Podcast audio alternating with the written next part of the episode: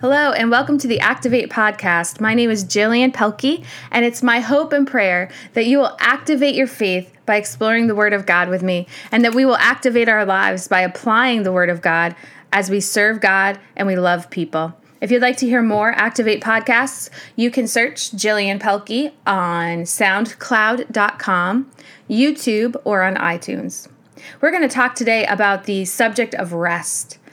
And it's a subject that starts in Genesis, it goes into the law of Moses, it goes into the life of Jesus, and then it, even in the very end of the age, when we look at our final rest, the subject of rest goes as a thread right through the whole Bible. So we're going to take a look at that, but, but let's pray together before we dive right into the Word of God. Jesus, we come before you today and we thank you that you have designed each one of us so uh, particularly that God, you have uh, put us together and you know us better than we even know ourselves. So, God, I pray that we would trust your way, we would trust your design. That, God, when we lean upon your word, when we uh, activate your word into our lives, that we will have the best life possible. Jesus, I pray that you would uh, open up our hearts to hear about rest today, that it would truly uh, change our lives and change our action steps and the, the choices that we make day to day. We thank you that you've given us so much in your word. And Lord, we thank you for our time together today. Be with us. In Jesus' mighty name we pray. Amen. All right, we're going to start right off in the book of Genesis. And we know that God spoke and it happened and the world was created. And on the seventh day, what did God do? He rested and god's rest was not because he was tired was not because uh, he was so worn out from the tasks he had just performed but he rested as a model and an example to us for all time. That he took a day of rest to enjoy what he had created. And uh, as we'll see we need to take time to rest and enjoy what god has created. But that's our first example is god resting um, right there. And then in the creation of the nation of Israel, God is giving the law to Moses and talking about all the different things that the, the people of God are now supposed to do. And in Exodus 31, verse 13, it says, he, the Lord's talking to Moses, and he says, Tell the Israelites, you must keep the rules about my Sabbath. This is because they will be a sign between me and you from now on. In this way, you will know that I, the Lord, am making you holy. So first, it says that this will be a sign uh, between you and I. So the the idea that the Israelites were able to rest is a sign of trust in God. You can't rest if you're worried about uh, your crops growing or food for your children. You can't rest if you are worried. And so resting would be a sign between the Israelites and, the, and God that they were dependent on God. When we rest, we're showing trust in God. The Sabbath rest proves we are holy. I'm going to say that again. The Sabbath rest proves that we are holy. Right there, it says, The Lord, I, the Lord, am making you holy. So he's saying that an example of holiness is rest. Do you see the correlation here? When we rest, we're saying, God, we trust you. God, we love the things that you've created and we're enjoying the things you've created. Most times, people will hear directly from the Lord when they're on a retreat, when they're alone, when they go for a walk in the woods. When we rest, we open up a pathway for God to talk to us. When we rest, we're in a place where we can hear from the Lord differently than when we're running from errand to errand, folding laundry, answering questions, working, riding in our car, trying to pay attention to the cell phone going off. But when we rest, it's interesting that the Lord tends to speak to us most. But this verse here is saying that the Sabbath rest proves that you're holy, it shows that you're holy because you're trusting God enough to take that time. Now, there's been a controversial subject through Christianity in different circles over what the Sabbath rest looks like. Is it always on Sunday? Is it for the whole Sunday? Some people would go to the extreme to say that they won't do any work on on Sunday from sunrise to sunset. They won't uh, do a dish, cook a meal, do anything. That's the extreme side of it. Some people say it doesn't matter what day it is, but you need to take a rest. And so we see God modeling a day of rest then we see him give the law to Moses, The law is take a day of rest and it will make you holy. Take a day of rest and it will prove uh, that um, you know me. It'll be a sign between us, and it will also be a sign to other people around you that you trust in your God. But then we have to look forward to uh, what happened with Jesus. When Jesus came, he came so that the law would no longer be written in ink on tablets of stone, but it would be written on our hearts. It says that when Jesus came, when he died, rose again, when the Holy Spirit came, then we had the law of God written on our hearts, the Spirit of God within us. And this allows us to know God in a completely different way than Moses and the nation of Israel knew God because the law is written on our heart. And let's see what the Lord Jesus says about the Sabbath. We're going to look in Luke chapter 6. So we looked at what God did, He modeled the Sabbath rest. We looked at what happened in the, the time of Moses when God gave them specific orders about the Sabbath and keeping it holy. And now we look all the way forward into the New Testament in the book of Luke, chapter 6. Jesus uh, is walking through some grain fields with his disciples, and they pick some grain and begin to eat it. And the Pharisees, the religious people of the day, now, this is a, a thing for us to realize. We're the religious people of the day. So we need to be so careful because the religious people of the day tend to be the ones that don't trust Jesus. They tend to be the ones that don't uh, trust and have faith like a child because they feel as though they've figured it out by rules, by the, the things that they've read, and by um, accomplishing good works. And so we need to be very careful because we can find ourselves right in that same category as the Pharisees and the Sadducees in Jesus' day. So here's what happens Jesus and his disciples are picking grain and eating it on the Sabbath. Some, some of the Pharisees asked, this is Luke chapter 6, why are you doing what is unlawful on the Sabbath?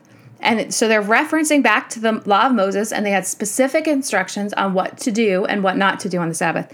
Jesus answered them, Have you never read what David did when he and his companions were hungry? He entered the house of God, and taking the consecrated bread, he ate what is lawful only for priests to eat. He also gave some to his companions. Then Jesus said to them, The Son of Man is Lord of the Sabbath. The Son of Man is Lord of the Sabbath, meaning that Jesus coming, Jesus, the Son of God, is is over the law of Moses. All right. So then in verse 6 it says on another Sabbath he went into the synagogue and he was teaching and a man whose right hand was shriveled. The Pharisees and the teachers of the law were looking for a reason to accuse Jesus, so they watched him closely to see if he would heal on the Sabbath. But Jesus knew that they were thinking what they were thinking and said to the man with the shriveled hand, "Get up and stand in front of everyone." So he stood up in front of everyone. Then Jesus said, I ask you, which is lawful on the Sabbath? To do good or to do evil? To save life or destroy it? He looked around at all of them and said to them, said to the man, Stretch out your hand. He did so, and his hand was completely restored. But the Pharisees, the religious people, and the teachers of the law were furious, and they began to discuss with one another what they might do to Jesus. Why were they so mad? They weren't mad because the man was healed. They were mad because he healed uh, this man on the Sabbath day. And so here Jesus was not obeying the law of Moses. So, does this excuse us from obeying the law of Moses? Does this excuse us from um, keeping the Sabbath? The principle of the Sabbath is this Jesus is the Lord of the Sabbath. And that means that Jesus came to fulfill every bit of the law. So, our Sabbath rest is Jesus. Our Sabbath rest is found in Jesus. There's another another point here in Matthew chapter 11 where Jesus is talking uh, to his his disciples. We're in Matthew 11, verse 25. He says this At that time, Jesus said, I praise you, Father, Lord of heaven and earth, because you have hidden these things from the wise and learned and revealed them to little children. Yes, Father, for this is what you were pleased to do. All things have been committed to me by my Father. No one knows the Son except the Father, and no one knows the Father except the Son, and those to whom the Son has chosen to reveal him. And then in verse 28, he says, Come to me, all who are weary and burdened, and I will give you rest. Take my yoke upon you and learn from me, for I am gentle and humble in heart, and you will find rest for your souls. For my yoke is easy and my burden is light. So, Jesus, the Lord of the ha- harvest, says that he will give you rest. that a day of the week isn't going to give you rest. Keeping an exact day of the, the week from sun up to sunrise to following the law, that was just a foreshadow of something so much better. It was a foreshadow of Jesus coming, and he says, I will give you rest. So the Sabbath day doesn't give you rest, Jesus gives you rest. He says, Take my yoke upon me and learn from me and you'll find rest for your souls. So these people found rest from their daily duties and work, but Jesus is offering something even greater, and that's rest for our souls. He says, His yoke is easy and His burden is light. See, the opposite of rest is not just uh, stress. Stress and rest are not the opposite. Stress and busyness are not opposite. What I think is a godly example of the opposite of, of rest is a lack of trust. When we trust in God, we find complete rest for our souls. When we trust in God completely, we find rest for our souls. And so, whether we are running from basketball practice to grocery shopping to work to home to cleaning to cooking to whatever we're doing, we can be busy and still have rest for our souls. And that's only how are we going to find rest for our souls? The only way is through Jesus. His burden is light in Proverbs 31, it's talking about a most excellent woman, and uh, 31:25 says, "She is clothed with strength and dignity. She can laugh at the days to come." Talks about how um, she's not afraid of the winter coming, how she has things stored up and she's ready. Um, I think that's a foreshadow of Jesus because Jesus says there's uh, nothing that you need to worry about. What can you add to your life by worry? Don't I take care of the birds of the air? Don't I make the, the grass and the flowers grow? And um, so we can trust the Lord for everything. And when we trust the Lord, that's where we find rest.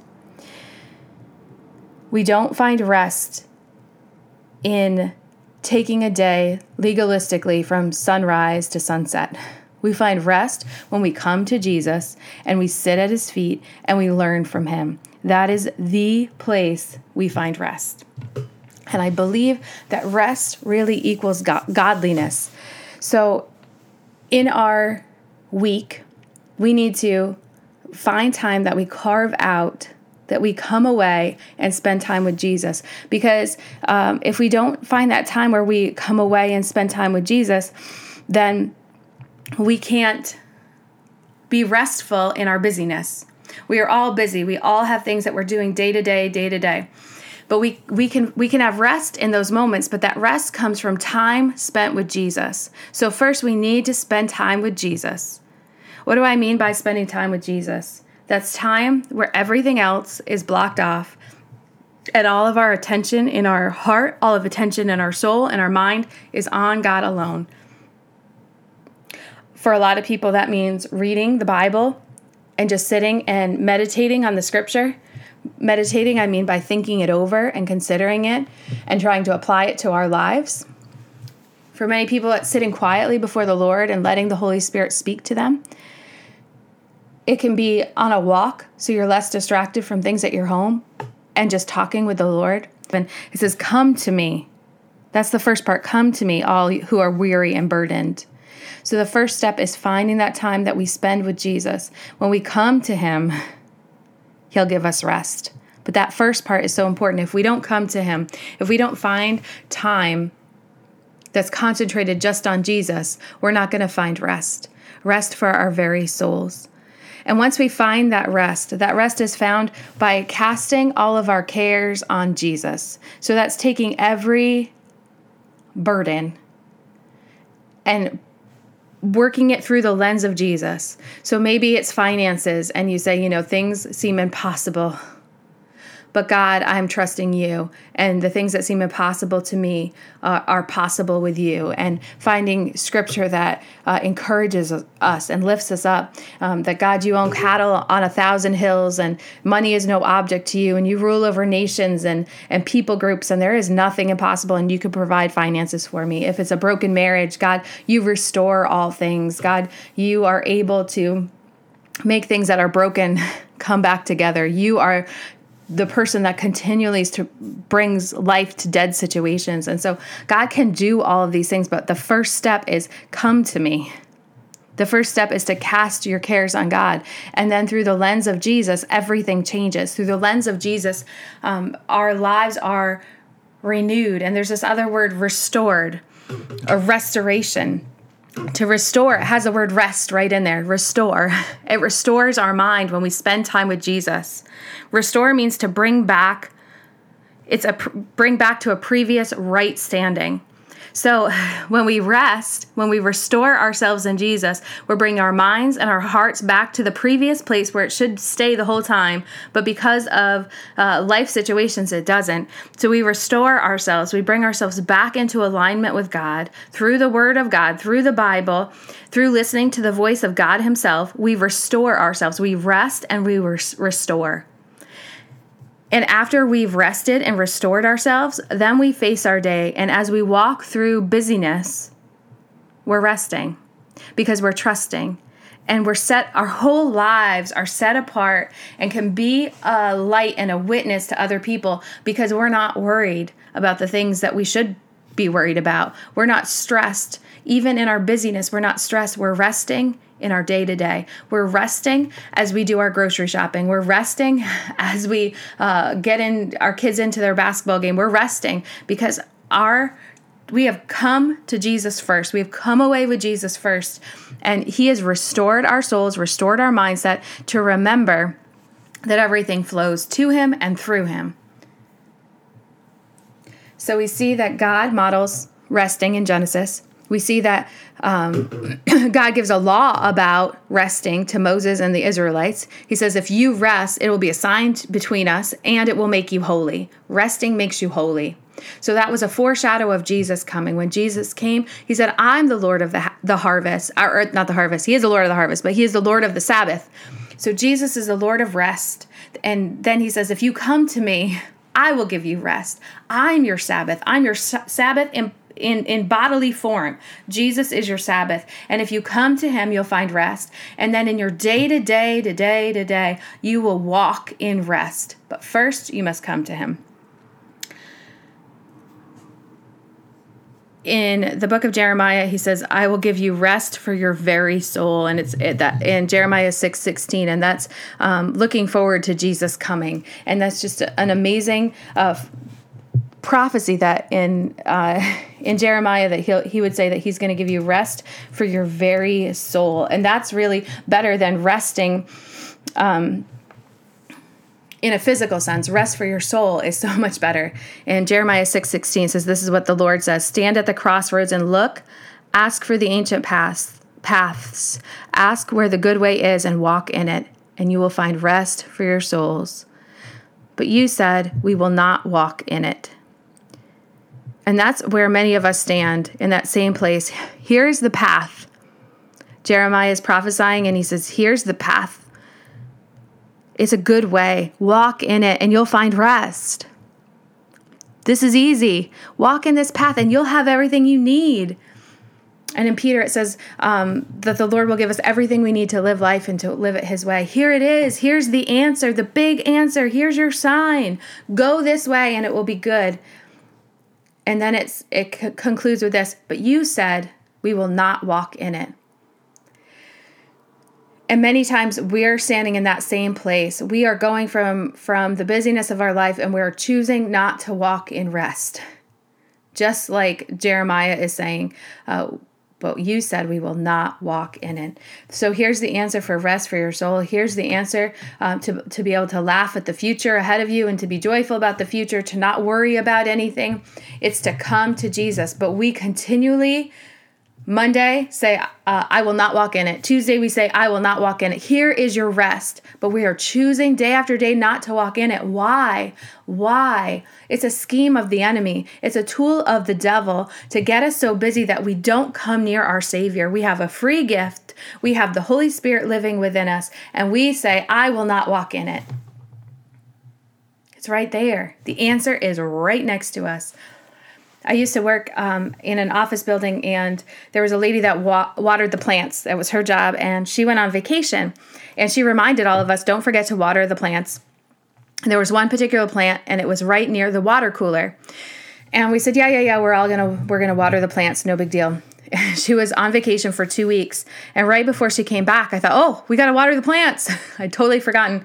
I went over to the, the, the plant right near the water cooler, right next to a big bubbling, huge thing of water, and it had shriveled up.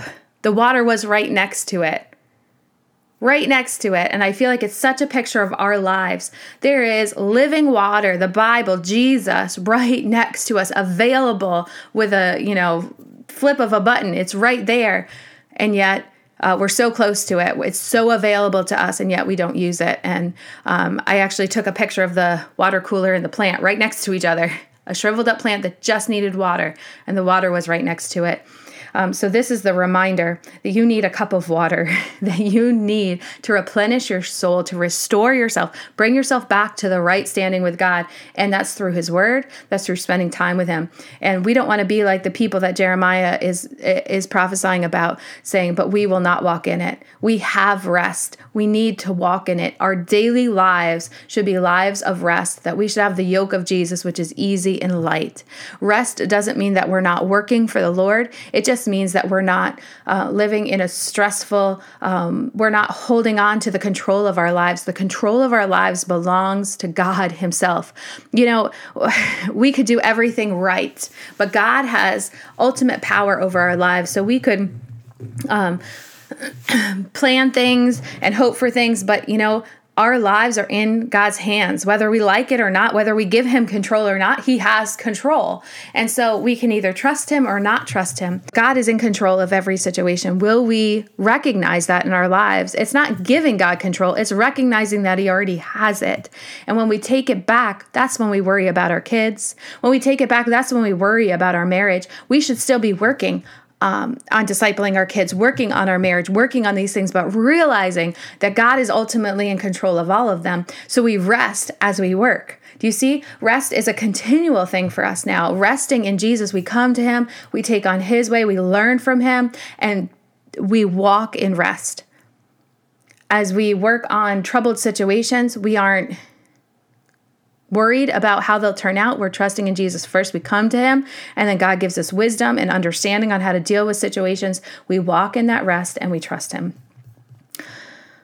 All right, so we've looked at God in Genesis, talking about rest as the ultimate wa- model, talked about God uh, speaking to Moses in Exodus, giving a law about how the Sabbath would make them holy, and Jesus saying, I am Lord of the Sabbath. And our final rest, our final example of rest is heaven there will come a day where Jesus will return and he will take his bride, the church, with him. And that's where we will find rest uh, in every way possible because we'll be in the presence of God. And then we will have the ultimate Sabbath. We will have the ultimate rest because not only will uh, we know in our head and our heart, but our sight will be made real. Our sight will see God Himself. Our sight will see Jesus Himself. Rest is godliness. When we're restful in our daily lives, we're godly. And so, my prayer and my hope for you is that you will come away with Jesus today. You'll come away from the busyness of life. You'll come away from your regular routine and you'll restore yourself to a right understanding of God, who God is, and who you are. If we get those things in line, we realize how great God is, we realize how mighty He is. We have a right understanding of God. When we realize exactly who we are, what God has saved us from, and because the Spirit of God is in us, what we're capable of with Jesus' help, we'll have an understanding of who we are, an understanding of God and ourselves. Then we can walk in rest. I hope that this has been helpful to you today, and I hope that your complete trust will be in God and that you'll come to Him and you'll find rest for your very soul. I am so thankful for God and the way He's designed us. I'm so thankful that um, it's not a, a works based faith that we have. It's not how many things we can do, it's how much we can trust. And our example is little children. If we can become like a little child and trust God and have faith like a child, then uh, we'll be doing all right. So I'm going to pray one more time for us and close our time together today. God, I thank you for your design of the human race, that you've designed us for rest. We thank you for your example of rest throughout the Bible. And we thank you for, your, for sending your son Jesus, that he is the Lord of the Sabbath. He is the Lord of rest. God, I pray that each of us find our own time today to come to you and that God, you will take our yoke, you'll take our burdens, you'll take our cares, you'll take our worries upon yourself, and that God, you'll replace them with peace, peace that passes worldly understanding, and that, and that God, that peace would guard our minds and our hearts in you, and that God, we would filter our day through you, that we would walk uh, in the busyness of our lives in rest that we could have that contradiction at the same time, that we would be busy, but yet, God, we would be so rested because we've already come to you. God, help us to make that a priority. Help us to make you a priority. That God, we would place you in the highest place and everything else underneath. Thank you for rest in you. In Jesus' name, amen.